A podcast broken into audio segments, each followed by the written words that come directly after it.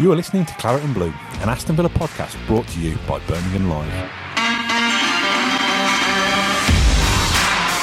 Hello and welcome back to the Claret and Blue podcast. Today we're going to talk about the things that we're missing the most and missing the least about Villa Park on a match day. James Rushton, how are you, my friend? Are you okay?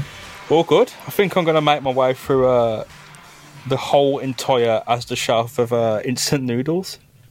So I've tasted the world. Everyone knows there's no new football to talk about, so a lot of our content at the moment is very much here's the best of this and here's the worst of this and here's another list of things, so everything's a little bit random at the moment, but we appreciate everyone who's sticking with us. We're obviously trying things out and kind of experimenting as we go. I put a tweet out saying, what is it that we're all missing the most and least out of match day? So I'm curious, because we're without football now for, what is it, just under a month, is it? As much as we're doing this job, and I would kill for a new Aston Villa game to talk about and write about for you, what are the little things that you're missing the most and least? Have you had to think about this before we started recording, or are you just going to wing yourself through this episode? So it's just the routine and the ritual of going down, like having... Yeah. You know, a kind of cup of tea at 12 o'clock and getting ready to meet my dad. And I haven't been able to go down since I've started driving, which is something I was really looking forward to. Kind of, yeah. I know, not like just getting that my dad's old parking space and like taking him down, like returning that favour. Yeah, it's kind of that the Chelsea game is going to be the first one. So honestly, I'm pretty gutted about not having to assume that new role in kind of the family match day thing, because I go with my two brothers. Yeah, I was going to say, what is your usual match day routine? Is it a family thing or is it a friends in the pub? Well, most match days, it'll just be, I'll go to my dad's and we head down. If it's a big match, he's already been in the pub like 3 or 4 hours. So I've got to go and kind of like take him and then kind of get him to Villa Park without an Uber, because he'll get my Uber rating down. We'll park nearby, we'll walk over and watch the match. And sometimes I meet my friend Stevie in town and we'll walk from town to Villa Park, which is always like kind of an experience. It's just a fun, just kind of chatting about. You walk from town to Villa Park? How long does that take? It's like 25 minutes. It's that long. Okay, I'd have thought it would be more than that. I don't know why. It's like just all those little things. It's like now, and of course, like if I wasn't at football, I'd be with my girlfriend, but that is impossible right now. No. So I think you kind of get hit worse by the fact that you're not able to do much without football, because there is not much else to do. There is no element of free will in this situation. Yeah. You're kind of limited. Rightly, you're limited with what you can do, which is, I think it's a tough situation for some to take. But you know, we're here. I guess we have to deal with it now. I tweeted this morning that there were a couple of photos from Wembley, and the Villa's trip to Wembley was this month. It was still March. It was 30 days ago. I can't believe that. Like, I've looked at like the last 2 weeks of working from home, and last week in hindsight flew by. I thought, oh my god, like that was a week of work done. Like that went really quick. Today we're only on Tuesday, and I'm kind of like, oh my god, this week is. I can feel like it's going to drag on. Whereas then I think back to Wembley, and that was only 30 days ago. That feels like 3 or 4 months ago. I can't be the only one that feels like that. It's taken for granted, because you think it really is. There's a situation that exists, and it's a morbid situation, but you think that might be some people's last experience of Aston Villa, or their certain experience of Aston Villa with a relative. And I think about that, and you think, like, if it was you, the last Villa game you went to, was it Tottenham? The last home Villa match? Was it Spurs? I think so, yeah. Actually, no, I didn't go to Spurs. Because I was ill. I had the flu that week. I watched that on TV. That's the last Villa game you may be able to go to. In some situations, like genuinely forever, or some situations for a very long time. And I think when you think of that, the reality hits you of the situation, and you think you didn't appreciate that. What it really brings into perspective is how important every match at Villa Park is, because you really don't know if that will be the last one. Like, and going forward, if I am blessed to have the opportunity to watch Aston Villa lose again at Villa Park, I would like to think that I'm in a position not just to analyse the match in a different way, but to appreciate it. You know what I mean? Even appreciate the bad moments, which is annoying, because you know you don't want to look at losses, you don't want to think about Villa losing games, but it takes on a whole new meaning now. The last home game I went to, if I've worked it out right, is the semi-final against Leicester. That can't be right, surely. So you've got the last Premier League home game was the Watford last-minute winner on the Tuesday. Then you've got the following Tuesday was Villa versus Leicester at home. Then you've got February. So 1st of February was Bournemouth away. Then it was Tottenham at home where I was ill. Southampton away. then Wembley, and then Leicester away. So yeah, the last games I've been to were Wembley, and the League Cup games are the last games I've been to. Oh my God, that's so strange. But that's good, isn't it? Like, you think of your last Villa experience this season potentially, and you think of how good it is, like how genuinely good those experiences were. I think. They were. Yeah. Like, I'll always look back on fondness of that week of going to going to Watford on the Tuesday, then the following Tuesday, and 2 last-minute winners in a row, then coming onto the podcast to talk about it and being like on cloud 9 for a full week of great Villa things going on.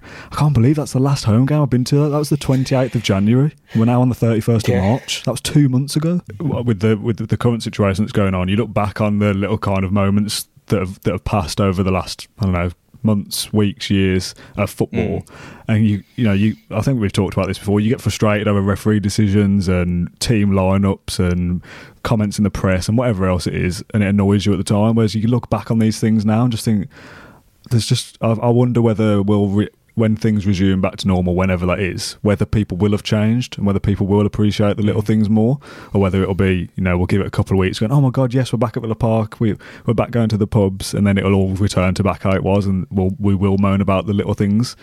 I wonder how society will have potentially changed when things return back to normal, if things do. I suppose, again, because it's such a difficult situation, returning back to normal might not be the normal that we're used to. It might be a new version of normal, if that makes sense, that things could be forever different now. To bring it back to the original topic, because I feel like we have utterly not speaking about it. I know, yeah. It's a cop-out answer to say that I miss everything, but I saw a tweet that's just said that I miss everything about Villa. Like you said, the kind of routine of getting up or waking up on a match day and thinking, oh yes, today might be the day that we go out and win a game. Like that feeling of knowing that the day ahead is going to be all about Aston Villa, that you're going to leave the house at a set time, you're going to drive down, you're going to park in the same place, you're going to get a burger from the same place, you're going to go in with your family, you're going to speak to people on the phone about the game afterwards, you're going to do a podcast the next day about the game. Like, the whole routine of Aston Villa is what I miss. It's a very easy answer to sit here and say, oh yeah, I miss everything, rather than finding a specific answer, but that's what it feels like. It's not about so much the football that I'm missing, because even though we're rubbish anyway, somebody said a tweet that I'm missing. I'm missing watching some of the players play. You know, I'm missing watching John McGinn. I'm missing watching Grealish, Mings, these people. I've not really thought about it like that. It's almost the things around the match that I've missed the most, the kind of general routine of it all, and looking ahead and thinking, right, well, Saturday I'm going to be doing this, we play so-and-so next Tuesday, and kind of having to plan your life around football. Don't have that anymore, and that's weird now. There's a part of my routine that's disappeared. You know, years down the line, I'm going to be at a stage where it's hopefully my dad and my brothers, you know, if I have a child, it's them, and my girlfriend in the future, and we all go, and it's like a family experience, and that is just... that is football. It's like football isn't actually football. It's like just that ritual. It's a social activity, isn't it? Because as much as we're both sat here saying it's a family thing, for some people it will be go and meet your mates and have a drink and get drunk at the pub kind of thing. That's not what it is for me personally, because I've been brought up going with my dad and my granddad, and for us, we go as a family. So it's different for everybody, but because we've, you know, Aston Villa play 90 minutes of football every other week at Villa Park, we've all got our own little routines around that, and that's what we're all missing the most. I think it's less about the football and the football club specifically. Obviously, we're all missing Aston Villa, but it's the things that we do on a match day that I think we're all missing the most. We go through that ritual, and it happens everywhere. It happens at, you know, over the city at the other place, and it happens up at Ellen Road, it happens at Anfield, it happens everywhere, non-league. And I think we are all so keyed in on seeming like each club is different, when at the heart of it, the name didn't matter, the badge didn't matter, the colours didn't matter. It's like to happen there, and you and your family and your friends have attached yourselves to it in such a, you know, a unique way. Is there anything that you don't miss about there being no football at the moment? I think the most common answer was that they don't miss losing every week. The way a loss makes you feel, it's like a death of an opportunity. It's like you feel so bad, not because you've lost, but because there is no longer an opportunity to kind of draw or get a point or 3 points. That opportunity is like dead and buried. It's just, I feel that the despair, you know, when the sinking feeling, when there's a packed out away crowd and they have been singing all game, and they score a last minute winner, and that section explodes. I don't miss that feeling. I mean, they will miss that feeling. Personally, I don't miss that feeling because you just sit, like, I try and stand up whenever I can. The feeling of that, like slumping back into the chair and just the despair. And it's like, it's an unreasonable despair. It's just you're choosing to be so gutted about that. Like, it's only a goal, but I think the juxtaposition of how you fit, how they feel and how you feel, it just, I don't miss that. Because you're unable to kind of challenge it in your head. Yeah. Like you, it's unreasonable to feel so bad about something like that. I think if I had to think of something that I miss the least, it'd be very easy to say losing games or, you know, watching rubbish footballers or whatever it is. I think I miss the least the kind of, how can I explain it? The hangover of a defeat rather than in the moment, if that makes sense. Obviously, once you lose a game in the last minute or you lose a game generally, right there and then in the stadium, is annoying and you feel horrible about it, but it's, I think maybe part of it is being in this industry as well, but it's the hangover of a defeat that we have to talk about it for the next couple of days, or we have to scroll through Twitter on an evening and see the meltdown of people losing their minds over a defeat and people arguing with each other and people, you know, going off at each other. I don't miss any of that. I don't miss that tension of a defeat that we kind of have to live with it for 3 or 4 days before you can play another game. I don't miss that at all because I don't need that in my life, especially now when you kind of look back on it with the situation that we're in now. All of that is so unnecessary that you lose a game and we have to kind of feel sad about it and argue with other fans for 2 or 3 days before we all get it out of our system. Why do we do that? When football resumes, if we lose a game, can we all just go, oh yeah, that was annoying, but I'm not going to let it ruin the rest of my day, or I'm not going to let it ruin the rest of my weekend because there's no point. Like, it's football, like it doesn't really matter. I like to think that maybe there'll be a change in attitude in people when things return to how things used to be, that we will take things for granted more, but that we won't be so kind of negative or nasty to each other or to players or to managers, that, you know, the vitriol that comes with the anger and negativity in a stadium towards a player or towards a manager, like, is that really necessary anymore? You know, we all realise that there's a lot more things important to worry about now, that maybe it's a reality check for people that we won't kind of lose our heads so much when Villa lose a game. That's what I don't miss. It's not just an event that happens in a microsecond or over a day. It's like, if Villa win, people are going on it for days. If people Villa lose, people are going on about it for weeks. And you know, there's a lot of personal vitriol that comes out with that. Like, you're suddenly judging the character of the man who is your head coach or your manager, and that goes for every club. And you're suddenly judging the character of the players. Like, it almost makes you feel bad about the podcast we did naming Villa's worst player. And I mean, it is a bit of fun. Like, genuinely, it's fun. I don't feel bad. But I'd like to think that Julian Lescott doesn't go to sleep thinking, like, with all that's happening, with him going to sleep thinking, Dan Rollinson said he hates me, like stuff like that. You won't have seen it, mate. Don't worry about it. I'm glad you said it, though, because not that you hate Julian Lescott. I'm glad that you brought up what you just brought up, because I remember the atmosphere at kind of the last Villa game before they went down against Newcastle, and like how joyous it was just to appreciate kind of the bang averageness or the atrocity unfolding before you and how impotent Villa were. But to be able to have fun in that situation, or be able to not mock it or make the players feel bad, but almost just enjoy yourself separately to the on-pitch occasion. Yeah, I miss a lot about Villa. Miss it so much. Obviously, I've been missing Villa over the last couple of weeks anyway, but now we've actually sat down to talk about it, there's so much more than I first realised that I miss about it, and it's quite sad really. Like, a lot of these podcast episodes at the moment, like, we're trying to keep going to bring people a bit of entertainment and bring something a bit light-hearted. The last episode we sat talking about the players that we hate the most, and today we've talked about, oh yeah, we really miss Villa, and now I'm all down about it.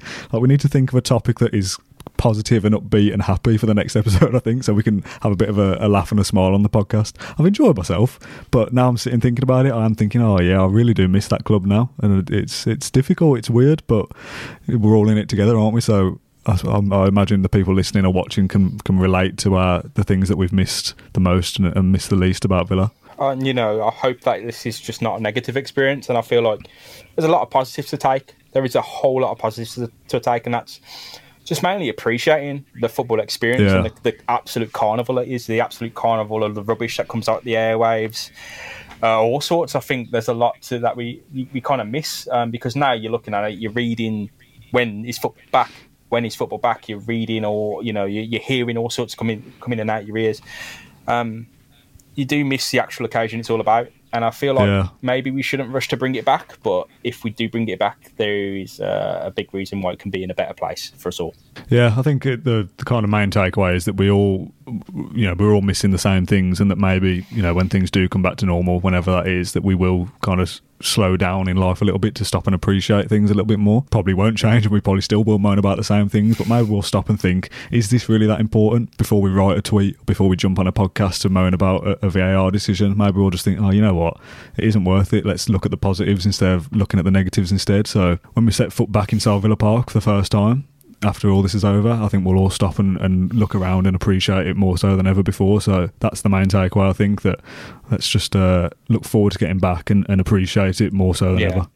I think one last thing I'm missing, Dan. It's such a simple thing, but like just the brickwork almost. It's like the design, the stadium, and you know how it looks like it's just been there forever, like since before time began. And almost when you sit, when you're standing in your seat or sitting in your seat, standing by your seat, not standing on the seat, unless you're like a child and you need to stand on the seat, like the way the sun kind of hits the stadium and it just carves up the pitch, and it looks like it's loads of little separate pitches and everyone's playing in their own little bit. Because I feel like that is just Saturday afternoon kind of summed up. The sun is, you know, hanging in the sky, it's starting to set, but there's so much going on right there. I've obviously had a lot of tweets sent to me about this, and a few of them have been on screen during the episode, but if you're watching this for the first time on YouTube or on the podcast feed or whatever, get back in touch with us. Send us some more messages. I like to see what else people are missing about Villa Park and what they're missing the least, because some of the answers for what people are missing the least are quite funny. Get down involved in the comment sections. I'm trying to make this, and we're all trying, all of us here are all trying to make it a bit more of a community, so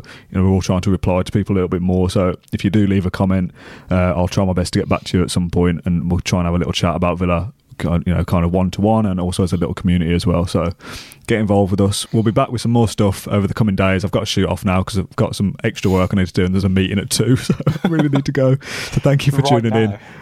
It's literally right now, I'm going to get a notification any second. So thank you very much for tuning in. We'll be back soon with some more stuff. Thank you very much. Bye-bye. See you later. Thank you for listening to Claret and Blue, an Aston Villa podcast. If you enjoyed today's episode, then please let us know. We love hearing your feedback. We'll be back soon with another episode. Until then, up the Villa.